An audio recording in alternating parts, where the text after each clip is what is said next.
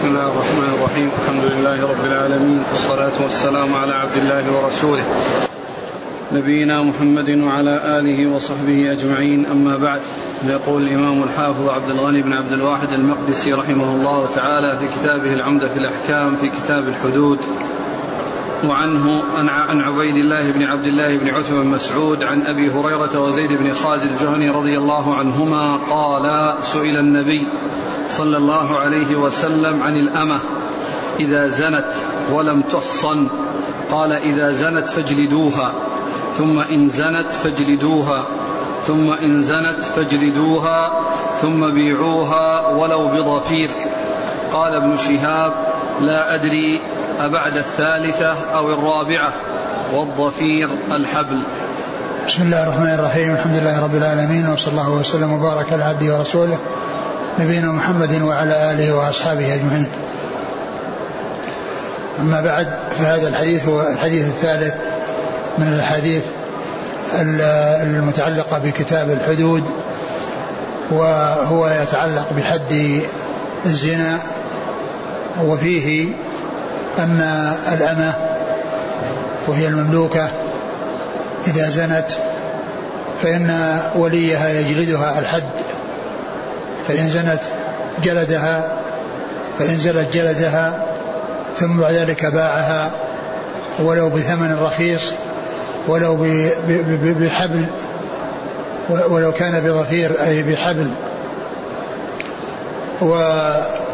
وهذا هو آه، الحكم بالنسبة للإماء. والجلد إنما يكون على النصف من من من الحرائر. لأن الأمة حدها على النصف من حد الحرة والحرة حدها آه، مئة جلدة يعني بالنسبة لغير الثيب والثيب حكمها الرجم. لكن الرجم لا لا يضاف إلى النساء إلى إلى الإماء وإنما يكون حكمهن الجلد لأنه هو الذي يتنصف هو الذي يتنصف. وقد جاء في القرآن فإذا احسن فإن أتينا بفاحشة فعليهن نصف مع المحصنات من العذاب. يعني أن الإماء على النصف من الحرائر. والرجم لا يتنصف فلا يكون حكما للإماء وإنما يكون حكمهن الجلد سواء احسن أو أو لم يحصن احسن أو لم يحصن. سواء حصل لهن الإحصان أو لم يحصل لهن الإحصان. فإنهن يجلدن خمسين جلدة في, في جميع الأحوال. ولكنه إذا تكرر منهن الزنا ولم يرتدعن ولم ينفع فيهن ذلك فإن الإنسان يتخلص منهن ببيعهن ولو بثمن زهيد. وذلك أن البيع قد تكون عند رجل لا ليس عنده القدرة التي يعطيها ما يحقق رغبتها ويقضي شهوتها فقد تنتقل إلى أحد عنده قوة فيعوضها بالحلال فتستغني عن الحرام. يعوضها بالحلال لقدرته ولتمكنه من أن يحقق لها ما تريد. فلا تحتاج إلى الزنا أو لا تفكر في الزنا وعند ذلك تتغير حالها. أما إذا بقيت عند إنسان وتكرر منها هذا الفعل فإنه لا يبقيها عنده وإنما عليه أن يتخلص منها ببيعها ولو بثمن ولو بثمن زهيد وإذا باعها فلا يعني لا يكتم عيبها وإنما يذكر عيبها يذكر عيبها. ومعلوم أن أن أن هذا البلاء الذي حصل لها قد يكون بسبب عدم تحصيلها ما تريد عند سيدها فإذا انتقلت إلى سيد آخر يكون أنشط وأقوى يمكنها ويحقق لها ما تريد فعند ذلك تتغير حالها وتترك الزنا. وهنا يعني ما ذكر مقدار الجلد ولكن القرآن دل على أنه النصف فإذا أحسن وأيضا هذا للمحصنة وغير المحصنة للثيب وللبكر. كل منهما إذا حصل منها الزنا فإنها آه، تجلد خمسين جلدة. ولا فرق يعني بين كون ثيبا وكونها بكرا لأن حكمها التنصيف والتنصيف لا يكون إلا في الجلد وليس في الرجم. نعم. إذا قوله ولم تحصن. نعم. قوله ولم تحصن. ولم تحصن. يعني هنا جاء ولم تحصن والقرآن جاء فيه إذا نعم فاجلدوها. يعني يجلدها تجلد يجلدها سيدها. وهذا حكم تختص به الإمام. لا يعني آه الجلد وإقامة الحدود يكون عند الحاكم ونائب الحاكم. لكن هذا ما يتعلق بالإمام يتولى جلدها سيدها. نعم.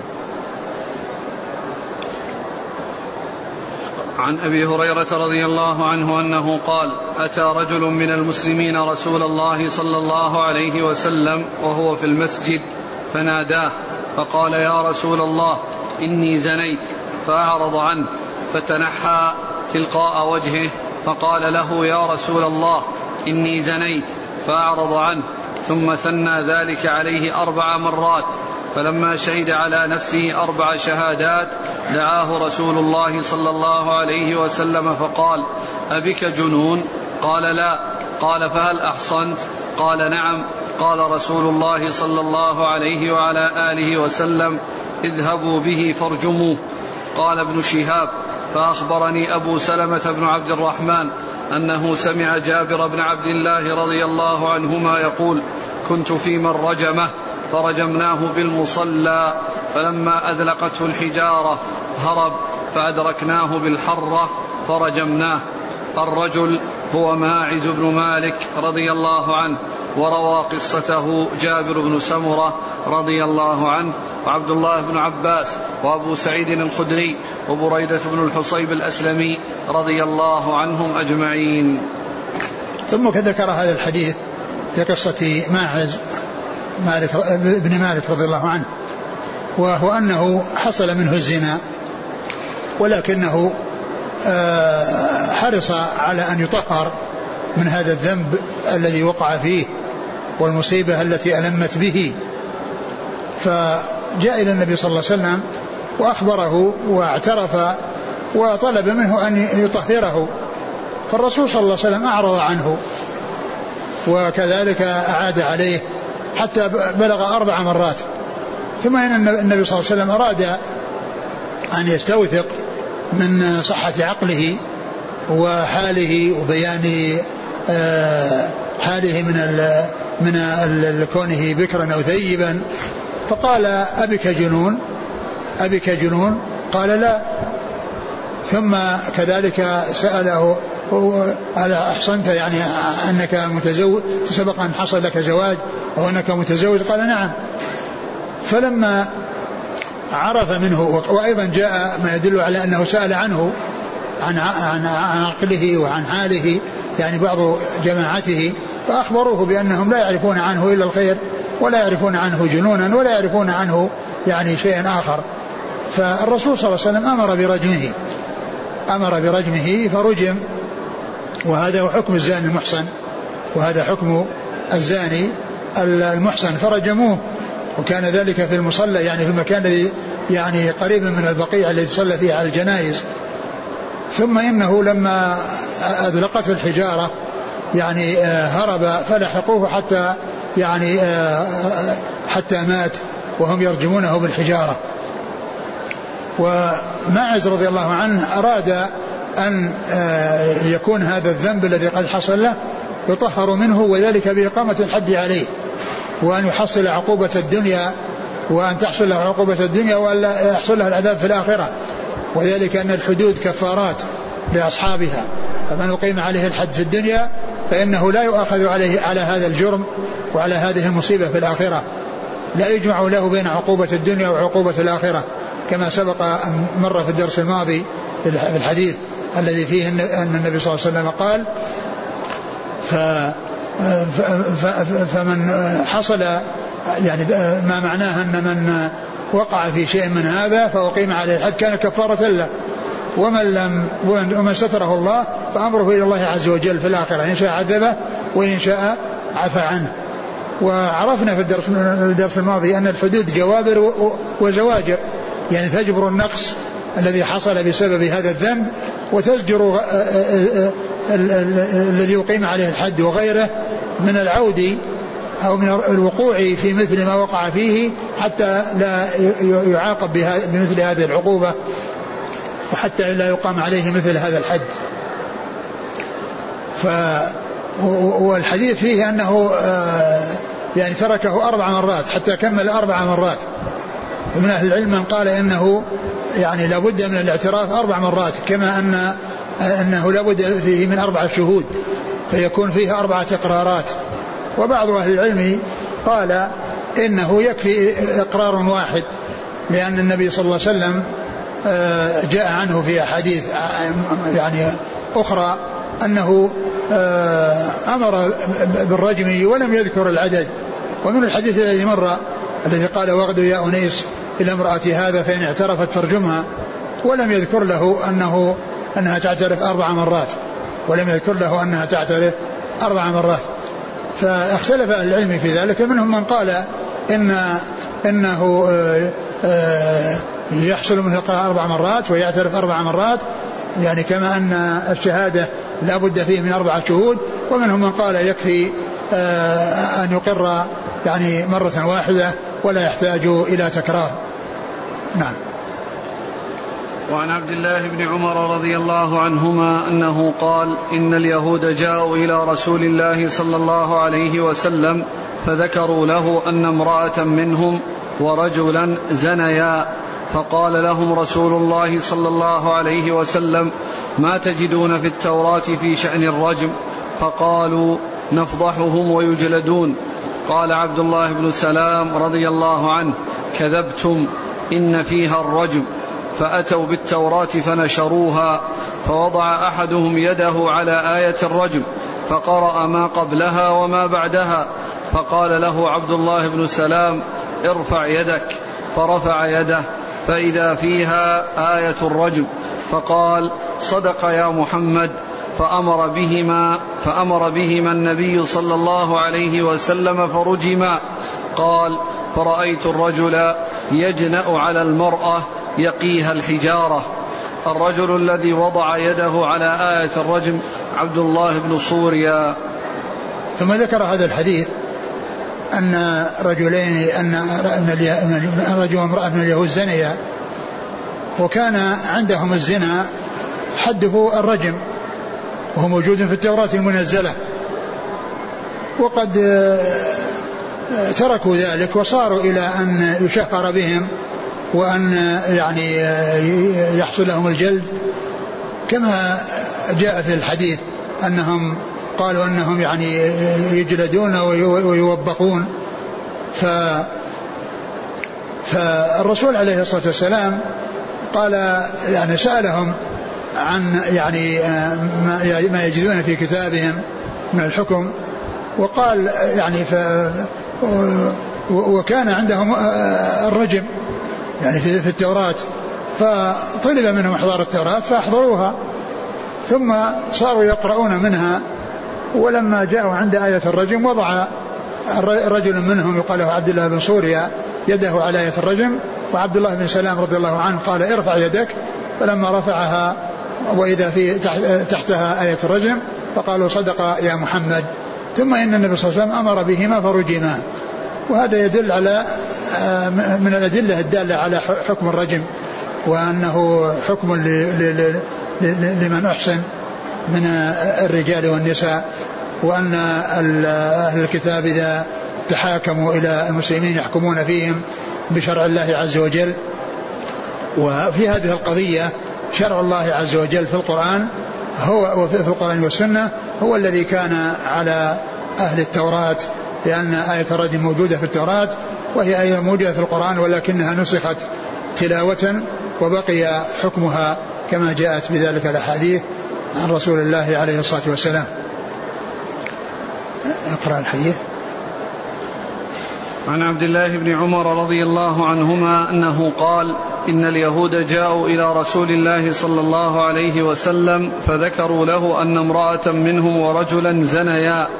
فقال لهم رسول الله صلى الله عليه وسلم ما تجدون في التوراة في شأن الرجم وكأن مجيئهم إلى النبي صلى الله عليه وسلم لعل أن يكون عنده شيء أخف من الرجم وأخف مما عندهم في التوراة من الرجم يعني هذا هو الذي يعني أو دفعهم إلى أن يأتوا رجاء أو أملا في أن يجدوا شيئا أخف مما عندهم. فقال ما تجدون في التوراة؟ قالوا قالوا نفضحهم ويجلدون. قالوا نفضحهم ويجلدون. يعني لا يرجمون وإنما يجلدون ويفضحون. يشهر بهم ويظهر خزيهم. وعارهم و وكل ذلك فرارا من الرجم الذي هو إنهاء الحياة على هذه الكيفية آه، الشديدة العظيمة. نعم. قال عبد الله بن سلام كذبتم إن فيها الرجم. فأتوا بالتوراة فنشروها فوضع أحدهم يده على آية الرجم فقرأ ما قبلها وما بعدها. فقال له عبد الله بن سلام ارفع يدك فرفع يده فإذا فيها آية الرجم. فقال صدق يا محمد. فأمر بهما النبي صلى الله عليه وسلم فرجما. قال فرأيت الرجل يجنأ على المرأة يقيها الحجارة. وفي وفي هذا الحديث يعني بيان ما عليه اليهود من الخبث والمكر والكذب. والبعد عن الأخذ بالحق والعمل به وإنما هم أهل كذب وأهل مكر وكيد. ولهذا آه، لما سئلوا عما يجدون في التوراة أخبروا بغير الحقيقة كذبا وزورا وقالوا إنهم يعني يفضحون ويجلدون. وكان آه، عبد الله بن سلام رضي الله عنه من, من اليهود الذين أسلموا وكان يعلم ما في التوراة فقال كذبتم أو أن أن أن, أن, أن الذي في التوراة الرجم. فأتوا بالتوراة ووضع واحد منهم يده عليها ثم أمره بأن عبد الله بن سلام يرفع يده ولما رفعها وإذا تحتها آية الرجم فقالوا صدق يا محمد. يعني هذا الرجل الذي قال إن أن أن فيها أنها تحت يده صدق يا محمد. فالرسول عليه الصلاة والسلام أمر بهما فرجما نعم. فرأيت الرجل يجنأ على المرأة يجنأ عليها يعني يقيها الحجارة. يعني يعني آه، يعني عطفا عليها مع أنه في شدة وفي آه، أمر يعني آه، عظيم هو نفسه. يعني تلقى عليه الحجارة ومع ذلك ومع ما هو في هذه الشدة فإنه يقيها الحجارة حتى تقع عليه ولا تقع عليها. نعم. وعن أبي هريرة رضي الله عنه أن رسول الله صلى الله عليه وعلى آله وسلم قال لو أن امرا اطلع عليك بغير إذن فحذفته بحصاه ففقأت عينه ما كان عليك جناح. ثم ذكر هذا الحديث المتعلق بكون الانسان يعني يطلع على عورات الناس ويحاول آه، ويقصد ويتعمد الوقوف يعني على عورات الناس فينظر مثلا من فوق جدار أو كذلك أو ينظر من خلال الباب يعني من خلال الباب والأماكن التي ينفذ معها النظر إلى إلى الداخل.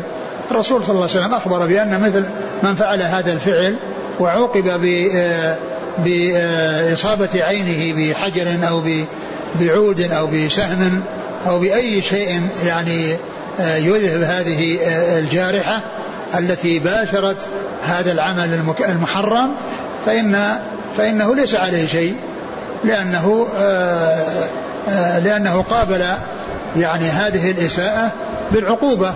التي تناسبها وهي إضعافها أو إزالتها أي العين التي حصل منها الإبصار. وهذا يدل على تحريم الاطلاع على عورات الناس وكل إنسان يقصد أو يتعمد أنه يطلع على العورات ويحرص على أن ينظر إلى عورات البيوت وإنما عليه أن أن يبتعد. حتى إذا جاء عند الباب ما ينبغي له أن يقابل الباب عندما يفتح وإنما يكون على جانب. يعني حتى لا يقع بصره من غير قصد على أحد يعني في في, في مقابل الباب. و فالذي يتعمد النظر من خلال الباب ومن خلال شقوق الباب أو من من من من فرجة أو من فوق جدار أو ما إلى ذلك لا شك أن هذا ذنب عظيم ومحاولة للاطلاع على عورات الناس وأن من حصل منه آه، معاقبته في ذلك الوقت بمثل هذه العقوبة فهو على حق ومأذون له فيه ولا حرج عليه آه، في ذلك. نعم. قال رحمه الله تعالى باب حد السرقة. عن عبد الله بن عمر رضي الله عنهما أن النبي صلى الله عليه وعلى آله وسلم قطع في مجن قيمته وفي لفظ ثمنه ثلاثة دراهم. وعن عائشة رضي الله عنها أنها سمعت رسول الله صلى الله عليه وعلى آله وسلم يقول تقطع اليد في ربع دينار فصاعدا ثم ذكر حد السرقة والسرقة هي أخذ المال خفية من حرزه.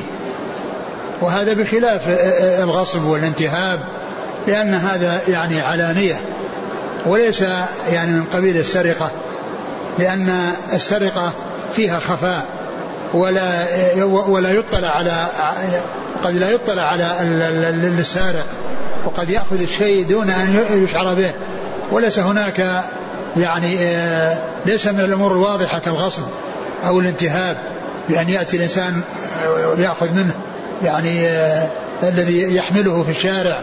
فإن هذا لا يقال له سرقة هذا انتهاب. ولا وليس فيه حد السرقة آه، ولكن فيه التعزير ورد المأخوذ ورد المغصوب. وذلك أن مثل هذا يطلع عليه الناس ويكون ظاهرا للناس فيمكن رد الحق إلى صاحبه وأيضا هو يعاقب بما يستحقه من التعزير. ولكن لما كان السرقة بأمر فيه خفاء وبأخذه من من من حرز و فصارت عقوبته تختلف عن عن عن عن الاختلاس وعن الغصب. فشرع فيه القطع. وهو قطع اليد اليمنى في أول مرة ثم الرجل اليسرى ثم اليد اليسرى ثم ثم اليد اليسرى ثم الرجل اليمنى على الخلاف على خلاف بين الأيدي والأرجل. يبدأ باليد اليمنى ثم الرجل اليسرى ثم اليد اليسرى ثم اليد الرجل اليمنى. ف وقد جاء في القرآن الكريم الأمر بالقطع ولكنه مطلق. وسارق وسارقة فاقطعوا أيديهما. وما ذكر المقدار الذي يسرق. وكذلك أيضا آه، جاء في بعض في حديث لعن الله السارق يسرق البيضة فتقطع يده. فاستدل بذلك يعني بعض أهل العلم على أن آه، أنه لا نصاب في حد السرقة. لا نصاب بل تقطع في القليل والكثير لأنه جاء إطلاقه في القرآن. وجاء أيضا في السنة ذكر البيضة وأنها يعني يقطع بها. و وذهب يعني بعض أهل العلم إلى أن هناك نصاب وهو ثلاثة دراهم يعني أو الشيء الذي قيمته ثلاثة دراهم أو كذلك ربع الدينار. وكذلك ربع الدينار. ومن المعلوم أن ربع الدينار هو يعني يقابله ثلاث دراهم لأن الدينار كان 12 12 درهما فربعه آه، ثلاثة دراهم وربع الدينار يقابل ويساوي ثلاثة دراهم. فقالوا إن ما نقص عن ذلك فإنه لا يحد فيه. ما نقص عن ذلك فإنه لا يحد فيه. وعلى هذا فيكون ما جاء في الحديث عن الله السارق يسرق البيضة يعني أنه آه، يعود نفسه على سرقة الشيء القليل الذي يؤدي به إلى الشيء الكثير الذي يؤدي به إلى الشيء الكثير. فيكون ذلك آه، إشارة إلى أن من هان عليه أمر السرقة وأنه آه، كان يسرق القليل فمن السهل عليه أن يسرق ما هو فوقه حتى يترقى شيئا فشيئا ويصل إلى سرقة ما يحصل به القطع وهو آه، ربع دينار فصاعدا. وبعض أهل العلم استدلوا بالحديثين على أن القطع إنما يكون في ثلاثة دراهم أو ربع دينار أو عرض قيمته تساوي ثلاثة دراهم هذا هو الذي يكون به القطع وما كان دون ذلك فإنه لا قطع فيه وقوله صلى الله عليه وسلم تقطع تقطع اليد في ربع دينار فصاعدا هذا بيان أن أن أن, أن, أن بيان النصاب وأنه لا يقطع فيما دون آه، ربع دينار. وقوله فصاعدا أي فما زاد. يعني آه، ربع دينار فما زاد على ذلك. فصاعدا أي فما زاد على ذلك. لأن كل ما زاد على ذلك يعتبر صاعدا. يعني يعتبر زائدا. يعني فالمقصود به أن هذا هو الحد الأدنى. وكذلك من باب أولى ما فوقه. من باب أولى ما فوقه. أما ما دونه فإنه لا قطع فيه. نعم. وعن عائشة رضي الله عنها أن قريشا أهمهم شأن المخزومية التي سرقت فقالوا من يكلم فيها رسول الله صلى الله عليه وآله وسلم؟ فقالوا ومن يجترئ عليه إلا أسامة بن زيد رضي الله عنهما حب رسول الله صلى الله عليه وعلى آله وسلم. فكلمه أسامة فقال أتشفع في حد من حدود الله؟ ثم قام فاختطب فقال إنما أهلك الذين من قبلكم أنهم كانوا إذا سرق فيهم الشريف تركوه وإذا سرق فيهم الضعيف أقاموا عليه الحد. وايم الله لو أن فاطمة بنت محمد سرقت لقطعت يدها. وفي لفظ كانت امرأة تستعير المتاع وتجحده فأمر النبي صلى الله عليه وعلى آله وسلم بقطع يدها. ثم ذكر هذا الحديث وهو حديث قصة المخدومية وهي امرأة من قريش من بني مخزوم وهو من أشراف قريش. فلما زنت أهمهم شأنها يعني يعني صعب عليهم يعني أمرها وأنها تقطع و فصاروا مهمومين يعني لأمرها وأرادوا أن يتوصلوا بأحد إلى رسول الله عليه الصلاة والسلام ل يعني ليكلمه فيها. فرأوا أن أولى من يقوم بهذه المهمة هو أسامة بن زيد حب رسول الله صلى الله عليه وسلم يعني حبه بمعنى محبوبة. عليه الصلاة والسلام ورضي الله عن أسامة بن زيد. ف فكلمه أسامة فالرسول صلى الله عليه وسلم أنكر عليه وقال أتشفع في حد من حدود الله؟ أتشفع في حد من حدود الله؟ ثم قام فخطب الناس. فقال ما بالنا؟ وقال وقال إنما أهلك إنما أهلك ما كان قبلكم. أنهم كانوا إذا سرق فيهم الشريف تركوه وإذا سرق فيهم الضعيف فقاموا عليه الحد. وأيم الله لو أن فاطمة بنت محمد سرقت فقطعت يدها. ف فهذا فيه أنه لا يجوز الشفاعة بالحدود إذا وصلت السلطان. وكذلك يدل على فضيلة وعلى منقبة لأسامة بن زيد وذلك أن أن أن أن, أن هؤلاء الذين طلبوا منه التوسط عند الرسول صلى الله عليه وسلم في شأن المخزومية اختاروه ويعني لمكانته ولمنزلته وكونه محبوب الرسول صلى الله عليه وسلم وهو حبه وابن حبه فيدل على منقبة له وعلى فضيلة له رضي الله عنه ومنزلة عالية رفيعة عند عند رسول الله صلى الله عليه وسلم وعند الصحابة. فلما آه، استجاب لهم وتكلم مع الرسول صلى الله عليه وسلم في شأنها قال عليه الصلاة والسلام أتشفع في حد من حدود الله؟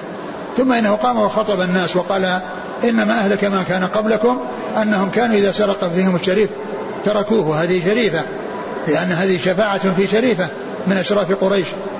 وإذا سرق فيهم الضعيف قاموا عليه الحد. ثم أقسم وقال وأيم الله لو أن فاطمة بنت محمد سرقت فقطع يدها فقطعت يدها وهي وهي سيدة نساء هذه الأمة رضي الله تعالى عنها وأرضاها ابنة رسول الله عليه الصلاة والسلام. ومع ذلك أخبر النبي صلى الله عليه وسلم عن شيء لو حصل وحاشا أن يحصل منها ذلك رضي الله عنها أن هذه عقوبتها لا فرق بين آه، شريف وغيره وإنما أحكام الله تنفذ على كل أحد. وإنما أحكام الله تنفذ على كل أحد. فبين عليه الصلاة والسلام يعني آه، آه، وجوب العدل وأنه يعني تنفذ الأحكام على كل أحد وأن فاطمة رضي الله عنها ابنته ومنزلتها معروفة عنده وعند غيره عليه الصلاة والسلام لو حصل منها ذلك لا أقيم عليها الحد الذي هو القطع. لأقيم عليها القطع. وهذا فيه بيان المبالغة يعني في الأمور التي يكون فيها الإيضاح وفيها البيان لأن النبي صلى الله عليه وسلم أخبر بأنه لو حصل منها وهو لا يحصل منها أنه هذا هو الحكم لو حصل ولكنه لا يحصل منها رضي الله عنها وأرضاها بما أكرمها الله به عز وجل من الطهر والسلامة من من من هذه الأوصاف الذميمة نعم. وفي لفظ كانت وفي لفظ أنها أنها كانت تستعير المتاع وتجحده. تستعير المتاع وتجحده. يعني معناها أنها تأخذ الأواني من الناس في عاريه ثم إنها تجحدهم تقول ما استعارت. وهذا اختلف فيه العلماء منهم من قال إنه يقطع به ومنهم من قال لا يقطع به والذي حصل بالنسبة لهذه المرأة حصول الأمرين حصول الجحد وحصول السرقة. والحكم إنما أنيط بالسرقة لأنه ما جاء أنها تجحد فقط وإنما جاء أن من صفاتها هذا وهذا أنها كان أنها تسرق وتجحد. فأضيف الحكم إلى السرقة وليس إلى الجحد وليس إلى الجحد.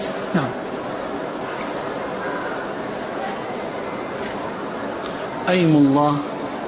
أيم الله يعني حلف أيمن الله يعني آه، يمين الله يعني ومعلوم أن الحلف يكون بالله عز وجل وبأسمائه وصفاته. نعم. قال رحمه الله تعالى باب حد الخمر. عن أنس بن مالك رضي الله عنه أن النبي صلى الله عليه وعلى آله وسلم أتي برجل قد شرب الخمر فجلده بجريدة نحو أربعين. قال وفعله أبو بكر رضي الله عنه. فلما كان عمر رضي الله عنه استشار الناس فقال عبد الرحمن رضي الله عنه أخف الحدود ثمانين؟ فأمر به عمر رضي الله عنه. عن أنس بن مالك رضي الله عنه أن النبي صلى الله عليه وسلم أتي برجل قد شرب الخمر فجلده بجريدة نحو أربعين. قال وفعله أبو بكر. فلما كان عمر استشار الناس فقال عبد الرحمن أخف الحدود ثمانين. فأمر به عمر رضي الله عنه. ثم ذكر حد ثم ذكر حد الخمر. باب حد الخمر. باب حد الخمر. الخمر اسم لكل يعني ما يغطي العقل ويحجبه ويعني يجعل صاحبه يفقده, يفقده فيصير شبيها بالمجانين و وهو مأخوذ من التغطية لأن المادة فيها التغطية لأن الخمار يغطي الوجه. وتخمير الإناء تغطيته وكذلك الخمر يعني قيل لها خمر لأنها تخمر العقل يعني تغطيه وتحجبه ويكون صاحبه لا عقل له ويكون من جملة المجانين. وهي لكل ما يسكر وكل ما يعني يؤدي إلى إلى السكر سواء كان سائلا أو جامدا أو دقيقا. أو, غير ذلك لا فرق بين لأن الحكم منوط بالإسكار ومنوط بتغطية العقل. فما فكل ما كان ذلك فكل ما كان كذلك فإنه يجب في الحج. ثم أيضا الخمر اسم لكل ذلك ويجوز المنع من كل ما يكون كذلك سواء كان قليلا أو كثيرا. حتى لو كان لا يسكر إلا الكثير فإن القليل الذي لا يسكر حرام. لأن الكثير الذي يسكر تحريم الغايات والقل الذي لا يسكر تحريم الوسائل التي تؤدي إلى الغايات. ولهذا جاء عن النبي صلى الله عليه وسلم أنه قال ما أسكر كثيره فقليله حرام لأن لأن من شرب القليل الذي لا يسكر قد يوقعه وقد يجره ذلك إلى أن يقع في الشيء الذي الذي يسكر فمنع من ذلك. منع من ذلك أي من تعاطي الكثير المسكر وتعاطي القليل الذي الذي لا يسكر لأنه يؤدي إلى اليسكر وهذا من تحريم الوسائل ومن سد الذرائع هذا من أدلة سد الذرائع وابن القيم رحمه الله ذكر في كتاب إعلام تسعة وتسعين دليلا على سد الذرائع وهي الوسائل التي تؤدي إلى الغايات وهي محرمة كما أن الغايات محرمة. وهنا الكثير المسكر محرم والقليل محرم لأنه مسكر والقليل الذي لا يسكر محرم لأنه وسيلة إلى الكثير الذي يسكر. لأنه وسيلة إلى الكثير الذي يسكر. فذكر 99 دليلا. منها هذا الدليل الذي هو تحريم القليل الذي يسكر؟ لأنه يؤدي إلى الكثير آه، آه، المسكر. ف و وذكر هذا الحديث أن أن أن رجلا شرب الخمر فأمر النبي صلى الله عليه وسلم بجلده نحو من أربعين ثم في عهد عمر في عهد أبي بكر رضي الله عنه كذلك.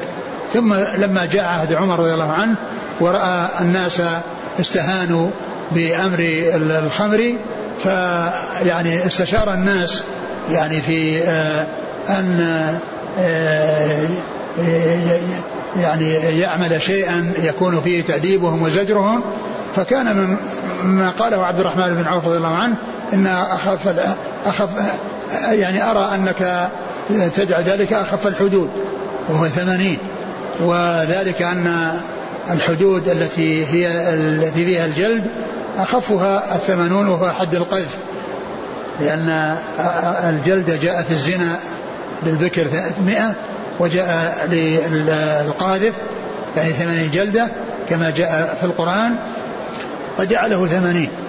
فاختلف العلماء في ذلك منهم من قال إنه يبقى على الأصل الذي كان في زمن صلى الله عليه وسلم وزمن أبي بكر. ثم وبعضهم قال إنه يصار إلى ما كان حصل من عمر بمشورة الصحابة رضي الله عنهم وهو الثمانون. ومنهم من قال إن الأولى آه، أن أن يقتصر على ما جاء الرسول صلى الله عليه وسلم وإذا رأى الإمام المصلحة في كونه يعني يزيد على ذلك تعزيرا يعني فله ذلك. وقد جاء في صحيح مسلم عن علي رضي الله عنه أنه قال جلد رسول الله صلى الله عليه وسلم أربعين وجلد أبو بكر أربعين وجلد عمر ثمانين وكل سنة وهذا أحب إلي الذي هو الأربعين. وقال كل سنة وهذا أحب إلي. ف يعني القول بأن بأنه يكون أربعين وأن الإمام يعني له أن يزيد على ذلك تعزيرا يعني هذا هو القول الأولى وهذا هو ال ال ال ال الأولى من غيره. نعم. نعتبر أنه حد. نعم. نعتبر أنه حد. نعم هو حد نعم حد حد الخمر أربعين لأن نعم. البعض يقول هو تعزير يرجع إلى رأي الإمام لا هو هو يعني الثمانين الأربعين في زمن الرسول صلى الله عليه وسلم وفي زمن أبي بكر يعني هذا هو الأصل ويرجع إلى الإمام أو إلى رأي الإمام فيما زاد على ذلك نعم. وعن أبي بردة هاني بن نيار البلوي رضي الله عنه أنه سمع رسول الله صلى الله عليه وسلم يقول لا يجلد فوق عشرة أسواط إلا في حد من حدود الله. ثم ذكر هذا الحديث عن أبي بردة بن نيار البلوي رضي الله عنه أن النبي صلى الله عليه وسلم قال لا يجلد فوق عشرة أسواط إلا في حد من حدود الله. يعني معناه أن التعزير يكون في عشرة أسواط فأقل في عشرة أسواط وأقل. وبعض أهل العلم قال إن إن هذا يعني آه، أن, أن, أن, أن, أن هذا في الحدود التي آه، يعني فيها تقدير فإنه يصار فيها إلى الحد وما لم يكن في حد فإنه يعزر بعشرة أصوات فأقل. وبعض أهل العلم قال إن الحدود التي التي قال فيها الرسول إلا في حد من حدود الله يعني المعاصي يعني ترك الأوامر يعني وقوع في المحرمات والعقوبة والذنوب التي ليس فيها حد كالخمر والسرقة والقذف والزنا يعني التي هذه حدود الذنوب التي ليس لها حدود فإن فإنه يعاقب فيها بما يرى أن مصلحة العقوبة فيه. وأنه ليس المقصود من عدم الزيادة في الذنوب والجرائم التي ليس فيها تنصيص على حد من حدود الله وإنما المقصود من يعني من ذلك هو أن المقصود بالحدود هي الأوامر حيث يترك والنواهي حيث يوقع فيها. ولهذا جاء في القرآن الكريم تلك حدود الله فلا تعتدوها وحدود الله فلا تقربوها آه والمقصود بالحدود هي الأوامر والنواهي. فالأوامر لا بد من فعلها ولا تترك والنواهي لا بد من تركها ولا يجوز فعلها. لا بد من تركها ولا يجوز فعلها. فيكون الإنسان يعني آه، إذا حصل منه آه، ارتكاب معصية معاصي وليس في حد يمكن أن يعاقب ويعزر بالشيء الذي يرى المصلحة في تعزيره مثل الإفطار في رمضان. هذه معصية فالإنسان يفطر في نهار رمضان ويعزر والتعزير يمكن أن يرجع إلى ما يراه الإمام.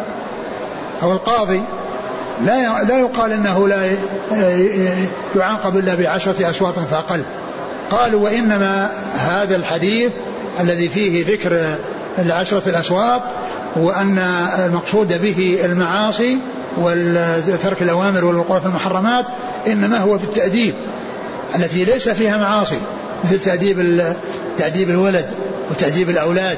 فإنهم لا يزادوا على عشرة أصوات لأنه ما في حد من حدود الله ما وقعوا في حد من حدود الله وإنما هي تأديب لهم وزجر لهم عن أن يقعوا في يعني في, في, في تلك الأمور المحرمة والأمور التي لا تنبغي. فعندما يؤدب الولد يؤدب ولكن في حدود عشرة أصوات فأقل. فيكون ذكر العشرة فيما يتعلق بتأديب الأولاد ونحوهم وأما فيما يتعلق بالوقوع في المحرمات والتي هي حدود الله التي نهى عن عن عن تقربانها وعن تعديها وتجاوزها فإنه يعاقب بالعقوبة الرادعة. ومن المعلوم أن التعزير قد يصل إلى إلى القتل أن التعزير قد يوصل به إلى القتل إذا لم يكفي ما هو دونه. نعم. قال رحمه الله تعالى كتاب الأيمان والنذور. عن عبد الرحمن بن سمرة رضي الله عنه أنه قال قال رسول الله صلى الله عليه وعلى آله وسلم يا عبد الرحمن بن سمرة لا تسأل الإمارة فإنك إن أعطيتها عن مسألة وكلت إليها وإن أعطيتها عن غير مسألة أعنت عليها وإذا حلفت على يمين فرأيت غيرها خيرا منها فكفر عن يمينك وأت الذي هو خير. ثم ذكر الأيمان والنذور. والأيمان هي الحلف والإقسام على شيء في المستقبل أن يفعله أو لا يفعله. وأما الحلف في الماضي فهذه ليس فيها كفارة. لا يكون فيها كفارة وإنما هي يمين غموس لأنها مبنية على الكذب وصاحبها حلف على الكذب. فهي فصاحبها يعني عليه التوبة. والارتداع والبعد عن الوقوع في مثل هذا الأمر الخطير هذه كفارة آه، اليمين الغموس أو كفارة اليمين على شيء مضى أو الإخبار عن عن شيء ماضي يحلف عليه وهو كاذب فيه. فهذه اليمين الغموس. أما لو حلف على شيء يعني على حسب ظنه وعلى غالب ظنه ثم تبين أن الأمر أن, أن خلافه يعني فيما مضى فإنه لا كفارة فيه وليس عليه يعني شيء وإنما الكفارة تكون في المستقبل على أن يفعل كذا ولم يفعله أو على أن لا يفعل كذا ثم فعله. هذا هو الذي تكون فيه الكفارة على أمور مستقبلة. وأما الماضي فليس فيه كفارة فهو إما يمين غموس يعني عليه الإثم فيها وحقها التوبة أو أنها من لغو اليمين وهي كونه يعني يحلف على شيء يغلب على ظنه أنه أنه أن أنه كذا وثم تبين أنه على خلاف ما خلاف ذلك فإنه ليس فيه كفارة لأن الكفارة إنما تكون في أمور مستقبلة. ثم ذكر حديث عبد الرحمن بن سمرة رضي الله عنه وهو أن النبي صلى الله عليه وسلم قال له لا تسأل الإمارة فإنك إن أعطيتها عن مسألة وكلت إليها وإن أعطيتها من غير مسألة وعنت عليها. وإذا حلفت على يمين فرأيت غيرها خيرا منها فكفر عن يمينك وأتي الذي هو خير الرسول صلى الله عليه وسلم نهاه عن يسأل الإمارة. وذلك أن الإنسان إذا حرص على شيء قد يبتلى بأنه لا يوفق. للقيام به كما ينبغي لأنه حريص على الوصول إليه وقد يكون الوصول إليه لرغبة سيئة فيعني يعاقب على ذلك بأن لا يوفق ولا يحصل آه، له التسديد من الله عز وجل بل يوكل إلى إلى إلى, إلى رغبته وإلى آه، جهده وإلى ما في نفسه فيترتب على ذلك المضرة له. ولكنه إن أعطيها من غير مسألة وكان فإنه يكون خائفا ويكون آه، حذرا ويصعب عليه الأمر ويهوله فيحرص على أن يؤدي الواجب يؤدي الواجب الذي أوجب الله عليه فيه ويعينه الله عز وجل لما يكون عنده من الرغبة آه، في السلامة من تبعات التقصير في هذا العمل فيجتهد فيه ويحرص على أن آه، يؤدي ما أوجب الله عليه ويسأل الله عز وجل أن يعينه والله تعالى يعينه على ذلك ولهذا قال وإن أعطيتها من غير مسألة وعنت عليها. ثم ذكر آه، المحل الشاهد من آه، الحديث وهو فيما يتعلق بالأيمان وهو أن الإنسان إذا حلف على يمين يعني مستقبله ثم رأى أن المصلحة في غير المحلوف عليه فله أن يترك يعني هذا الذي حلف عليه ولكن يكفر. وهذا التكفير يجوز قبل الحنث وبعده. يجوز أن يكفر أولا ثم يعني يترك أو يعني يقدم على الشيء الذي حلف على خلافه أو أنه يقدم الكفارة. يعني ثم يحصل من حنث كل ذلك سائغ وجائز. وفي هذا الترغيب في ترك اليمين وترك الاستمرار عليها إذا كانت المصلحة في تركها وأن الخير في تركها وأن فعل يعني ذلك الذي حلف أن لا يفعله الأولى أن يفعله أو عكس ذلك فإن فإن هذا هو الأولى وهو, وهو الذي أرشد إليه الرسول عليه الصلاة والسلام. وقد قيل في مناسبة ذكر اليمين مع سؤال الإمارة. قيل لأن الإنسان قد يعني يطلب منه أن يتولى الولاية فيمتنع وقد يؤدي ذلك إلى الحلف فيمتنع. يعني من من من ما طلب منه أن يكون يتولى تلك الإمارة أو الولاية فيمتنع وقد يعني يحصل منه الحلف على أن لا يفعل. فإذا حلف أن لا يفعل ورأى أن من الخير أن يفعل فليكفر عن يمينه وليأتي الذي هو خير. نعم. وعن أبي موسى رضي الله عنه أنه قال قال رسول الله صلى الله عليه وعلى آله وسلم إني والله إن شاء الله لا أحلف على يمين فأرى غيرها خيرا منها إلا أتيت الذي هو خير وتحللتها. ثم ذكر هذا الحديث وهو من من فعله صلى الله عليه وسلم ومن يعني آه، ما يتعلق به عليه الصلاة والسلام. والحديث الأول أمر لغيره بأن يفعل هذا الفعل بحيث أنه حلف على يمين ورأى غير خير منها أنه يكفر ويأتي الذي هو خير. وكذلك هذا الحديث فيه إخباره صلى الله عليه وسلم عن نفسه بأنه لا يحلف على يمين إلا ويرى على يمين ويرى غيرها خيرا منها إلا كفر عن يمينه وأتى الذي هو خير. فهذا فيه بيان قوله لغيره وهذا فيه بيان قوله عن نفسه أنه لو حلف على يمين ورأى غيرها خيرا منها فإنه يأتي الذي هو خير ويكفر عن يمينه. صلوات الله وسلامه وبركاته عليه. وقد أقسم على ذلك فقال والله إن شاء الله إني والله إن شاء الله لا أحلف. وقوله إن شاء الله هذا المقصود به التحقيق هذا المقصود به. التحقيق يعني والله إن شاء الله لا أحلف على يمين إلا و ورأيت غيرها خيرا منها إلا كفرت عن يميني وأتيت أتيت الذي هو خير. نعم. وعن عمر بن الخطاب رضي الله عنه أنه قال قال رسول الله صلى الله عليه وسلم إن الله ينهاكم أن تحلفوا بآبائكم ولمسلم فمن كان حالفا فليحلف بالله أو ليصمت. وفي رواية قال عمر فوالله ما حلفت بها منذ سمعت رسول الله صلى الله عليه وسلم ينهى عنها ذاكرا ولا آثرا. آثرا يعني حاكيا عن غير أنه حلف بها. ثم ذكر هذا الحديث عن عمر رضي الله عنه أن النبي صلى الله عليه وسلم قال إن الله ينهاكم أن تحلفوا بآبائكم. قد جاء في بعض الروايات إن الله لا, تحلوا بآبائكم ولا بأمهاتكم. ولا بالأنداد ولا تحلفوا إلا بالله ولا تحلفوا إلا وأنتم صادقون. ولا تحلفوا إلا بالله ولا تحلفوا إلا وأنتم صادقون. قال هنا ينهاكم أن تحلفوا بآبائكم. يعني لأن ابا الإنسان هو أقرب قريب له فإذا كان نهيه أو حصل النهي عن الحلف بأقرب قريب فمن باب أولى من وراء ذلك.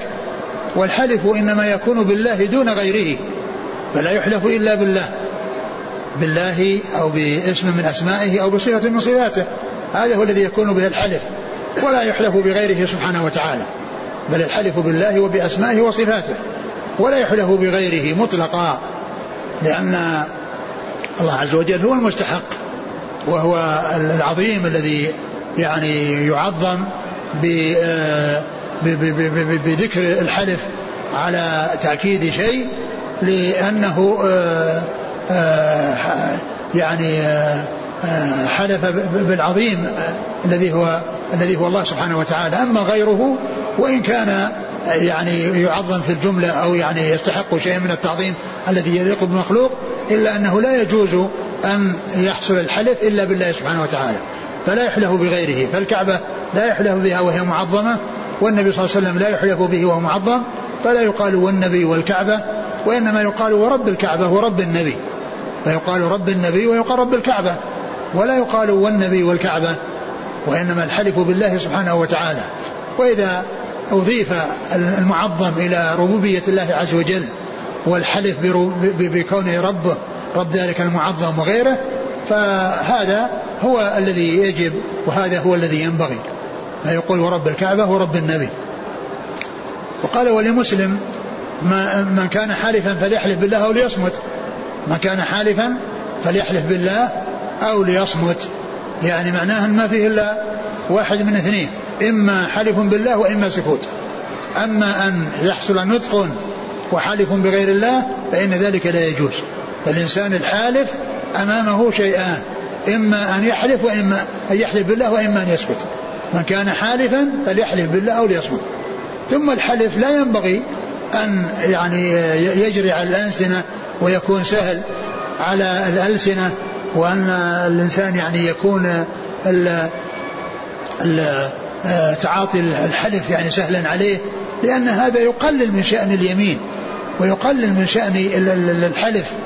يعني كون كون الإنسان ما عنده إلا الحلف واعتياد الحلف ليس ليس له ذلك. ولهذا كان السلف يعني كما جاء عن, عن إبراهيم النخعي كانوا يضربوننا على اليمين والعهد ونحن صغار. يعني يؤدبونهم الا يستسهلوا في أمر الإيمان وأن يألفوا أنهم يحلفون ويأتون بهذه الأشياء العظيمة. وإنما يعني يجعلونها عظيمة لا يقدمون عليها إلا لأمر يقتضي ذلك إلا لأمر يقتضي ذلك. من كان حالفا فليحلف بالله أو ليصمت. وهنا قال لمسلم يعني أنه من حديث عمر والواقع في صحيح مسلم أنه ليس من حديث عمر ومن حديث ابن عمر. هو في مسلم بهذا اللفظ من حديث ابن عمر وليس من حديث عمر. ثم أيضا هو في البخاري من حديث ابن عمر. فيكون آه، صاحب العمدة رحمه الله حصل الوهم حصل له الوهم بأمرين. الأمر الأول كونه من مسند عمر. والأمر الثاني كونه من أفراد مسلم. كونه من مسند عمر وهو مسند عبد الله بن عمر وكونه من أفراد مسلم وهو ليس من أفراد مسلم وإنما هو متفق عليه من حديث ابن عمر. فليس في مسلم من حديث عمر وليس من أفراد مسلم وإنما هو عن عبد الله بن عمر في صحيح البخاري وصحيح مسلم. وإنما هو عن عبد الله بن عمر في صحيح البخاري وصحيح مسلم. ثم قال بعد ذلك قال وفي رواية قال عمر فوالله ما حلفت بها منذ سمعت رسول الله صلى الله عليه وسلم ينهى عنها ذاكرا ولا آثرا. يعني أن الرسول لما قال يعني في الأول الحديث أن الله ينهاكم أن تحلفوا بآبائكم وفي الحديث الآخر الذي ذكرت لا تحلفوا بآبائكم ولا بأمهاتكم ولا بالأنداد ولا تحلفوا إلا بالله ولا تحلفوا إلا وأنتم صادقون قال عمر رضي الله عنه فوالله ما حلفت بها بعد ذلك ذاكرا ولا آثرا. يعني ما حلفت ذلك من قبلي يعني ذاكرا ذلك متعمدا الحلف ولا أيضا حكيت ذلك عن غيري بأن قلت إن فلان قال كذا. يعني قال يعني حلف بغير الله أن فلان حلف بغير الله على كذا وكذا. فما قلت ذلك ذاكرا يعني من قبلي بحيث أنا أن أنطق بذلك من قبل نفسي بل ولا حتى أحكيها عن غيري. وهذا يدلنا على ما كان عليه أصحاب الرسول صلى الله عليه وسلم من الاستسلام والانقياد لما جاء عن الله وعن رسوله صلوات الله وسلامه وبركاته عليه. هذا الذي قاله عمر رضي الله عنه يدل على فضله ونبله وعلى استسلامه وانقياده لما جاء عن الله وعن رسوله عليه الصلاة والسلام فإنه كان يحلف بأبيه. وفي أصل الحديث أو في أول الحديث النبي أدركه ويقول وأبي وأبي. فالنبي صلى الله عليه وسلم قال لا تحلفوا بآبائكم ولا بأمهاتكم ولا بالأنداد ولا تحلفوا إلا بالله ولا تحلفوا إلا وأنتم صادقون. فعند ذلك عمر رضي الله عنه أمسك عن الشيء الذي كان يفعله لأنه سمع السنة عن رسول الله عليه الصلاة والسلام في ذلك فقال ما فعلت ذلك ذاكرا يعني متعمدا وأن هذا حصل مني نفسي ولا حاكيا عن غيري أنه قال أنه حلف بغير الله على كذا. يعني ما ما يقول أن فلان قال يعني حلف بغير الله على كذا وكذا. حتى الحكاية حتى مجرد الحكاية. وهذا يعني يدل على فضيلة عمر. وهو أيضا دال على ما كان عليه أصحاب الرسول عليه الصلاة والسلام من الاستسلام والانقياد لأمر الله ورسوله صلى الله عليه وسلم. نعم. وعن أبي هريرة رضي الله عنه عن النبي صلى الله عليه وعلى آله وسلم أنه قال قال سليمان بن داود عليهما الصلاة والسلام لا طوفن الليلة على سبعين امرأة تلد كل امرأة منهن غلاما يقاتل في سبيل الله. فقيل له قل إن شاء الله. فلم يقل. فأطاف بهن فلم تلد منهن إلا امرأة واحدة نصف إنسان.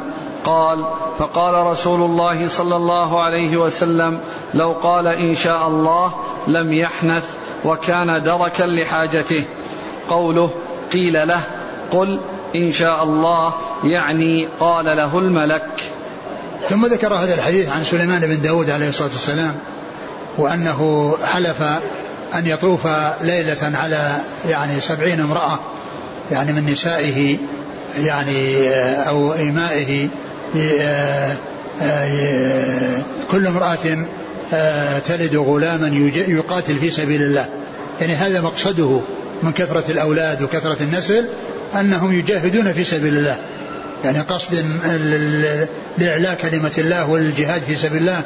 وهذا يدل على أن القتال والجهاد في سبيل الله كان موجودا يعني في الأمم السابقة وأن وأن سليمان رضي الله عنه أراد تكثير يعني النسل الذين يحصل منهم الجهاد في سبيل الله وأنه حلف هذه اليمين بأن يطوف على سبعين امرأة كل آه، كلهن تلد يعني آه، غلاما يجاهد يقاتل في سبيل الله. فقيل له قل إن شاء الله. يعني فقال له يعني قال له الملك قال له الملك قل إن شاء الله يعني يستثني في اليمين. يستثني في اليمين فلم يحصل منه ذلك فلم آه، يتحقق هذا الذي حلف عليه وأن أنه لم يلد منهن إلا واحدة آتت بنصف إنسان. يعني لم يكن كاملا وإنما يعني إنسانا واحدا ناقصا وكان طلب سبعين. فالرسول عليه الصلاة والسلام قال لو قال إن شاء الله يعني استثنى في يمينه لا لا لا, لا, لا إيش؟ لم يحنث وكان لم يحنث يعني برت يمينه وحصل البر بيمينه وأنه يطوف وتلد. حصل الطواف ولكن ما حصلت الولادة. حصل الطواف عليهن ولكن ما حصلت الولادة فلم يحصل يعني آه، فحصل له الحنث. يعني ما تحقق ما حلف عليه. وكان دركا لحاجته يعني حصل حصل له ما يريد. يعني أنه حصل له ما يريد. ولكن الله عز وجل شاء أن لا يحصل لكونه ما حصل منه الاستثناء يعني في اليمين. نعم. وعن عبد الله بن مسعود رضي الله عنه أنه قال قال رسول الله صلى الله عليه وعلى آله وسلم من حلف على يمين صبر يقتطع بها مال امرئ مسلم هو فيها فاجر لقي الله وهو عليه غضبان ونزلت إن الذين يشترون بعهد الله وأيمانهم ثمنا قليلا إلى آخر الآية. ثم ذكر هذا الحديث عن مسعود من حلف على يمين صبر نعم. يقتطع بها حق امرئ مسلم لقي الله وهو عليه غضبان لقي الله وهو عليه غضبان. وهذا الحديث يدل على خطورة آه، أكل أموال الناس بالباطل وأخذ حقوق الناس سواء كانت بحلف أو بغير حلف ولكنه إذا ترتب على ذلك أخذ المال بغير حق ويكون بحلف فيكون ذلك شر على شر وسوء على سوء. قال صبر يعني أنه حبس ويعني ويعني يعني منع وأن يعني أن أنه يلتزم بذلك ويصر على ذلك يعني من أجل أن يحصل هذا الشيء الذي أراده وهو لا يستحقه فإن الله عز وجل فإنه يلقى الله وهو عليه غضبان لأنه حلف على شيء لا يستحقه وألزم نفسه بذلك وأصر على ذلك وثبت على ذلك فإن الله يعاقبه بأن بأن أنه إذا لقيه يلقاه والله عليه غضبان. وهذا يدل على يعني خطورة أخذ أموال الناس بغير حق وأن من فعل ذلك يستحق غضب الله يعني يستحق غضب الله لأن النبي صلى الله عليه وسلم قال لقي الله عليه غضبان ثم قرأ الآية إن, إن الذين يشترون بعهد نعم. الله وإيمانهم ثمنا قليلا. نعم اللي بعده وعن الأشعث بن قيس قال كان بيني وبين رجل خصومة في بئر فاختصمنا إلى رسول الله صلى الله عليه وعلى آله وسلم فقال رسول الله صلى الله عليه وسلم شاهداك أو يمينه؟ قلت إذا يحلف ولا يبالي. فقال رسول الله صلى الله عليه وسلم من حلف على يمين صبر يقتطع بها مال امرئ مسلم هو فيها فاجر لقي الله وهو عليه غضبان. ثم ذكر هذا الحديث عن اشعث بن قيس رضي الله عنه أنه كان بينه وبين رجل خصومة على بئر فاختصم إلى النبي صلى الله عليه وسلم وهو المدعي أي الاشعث فقال عليه الصلاة والسلام شاهداك أو يمينه؟ يعني هذا هو الحكم المدعي عليه البينة والمنكر عليه اليمين. والأصل هو براءة الذمة بالنسبة للمنكر. براءة ذمته حتى يأتي شيء يثبتها. إما بشهادة أو بإقرار منه. إما بشهادة شهود يشهدون عليه بأن عليه الحق أو بإقرار منه أنه عليه الحق. وإلا فإن الأصل براءته. فالمدعي عليه أن يقيم البينة. المدعي عليه أن يقيم البينة وهما شاهدان يشهدان بما ادعاه. فإن شهدا حكم له بالشهادة. وإن لم يحصل شهود فإنها تنتقل إن ينتقل الأمر إلى المدعى عليه فيحلف. لأن الأصل هو براءة ذمته. فلا ينتقل عن الأصل إلا بشهود يشهدون على شغل الذمة أو بحل أو أو باعتراف منه على شغل الذمة. فإذا جانب المدعي إذا كان عنده شهود هو الأقوى ويحكم له بالشهادة وإن لم يكن عنده شهود آه، وجه أو توجه إلى المدعى عليه وطلب منه اليمين وبذلك تكون يبرأ. وإنك لعن وإنك لعن اليمين وامتنع فإنه يقضى عليه. وإنك لعن اليمين فإنه يقضى عليه.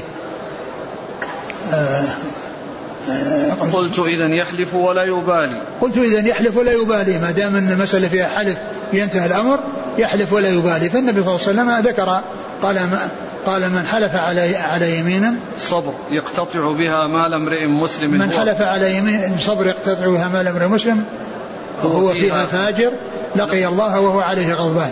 لقي الله وهو عليه غضبان. وذكر المسلم هنا يعني لأن الغالب أن التعامل بين المسلمين وإلا فإن الإنسان ليس له أن يأخذ أموال الكفار ولا أن يحلف على أموال الكفار ولا أن يعني يأخذ يعني أموال الكفار وإنما يعني يجب عليه أن يعطي كل ذي حق حقه ولا يأخذ مال غيره مال غيره بحق سواء كان مسلما أو كافرا. ولكنه ذكر المسلم لأن الغالب أن التعامل بين المسلمين التعامل إنما يكون بين المسلمين. وقوله فاجر يعني هو يعلم بأنه آه، مبطل. وأنه غير محق وهذا بخلاف من يحلف وهو ليس كذلك. نعم. شو هذا؟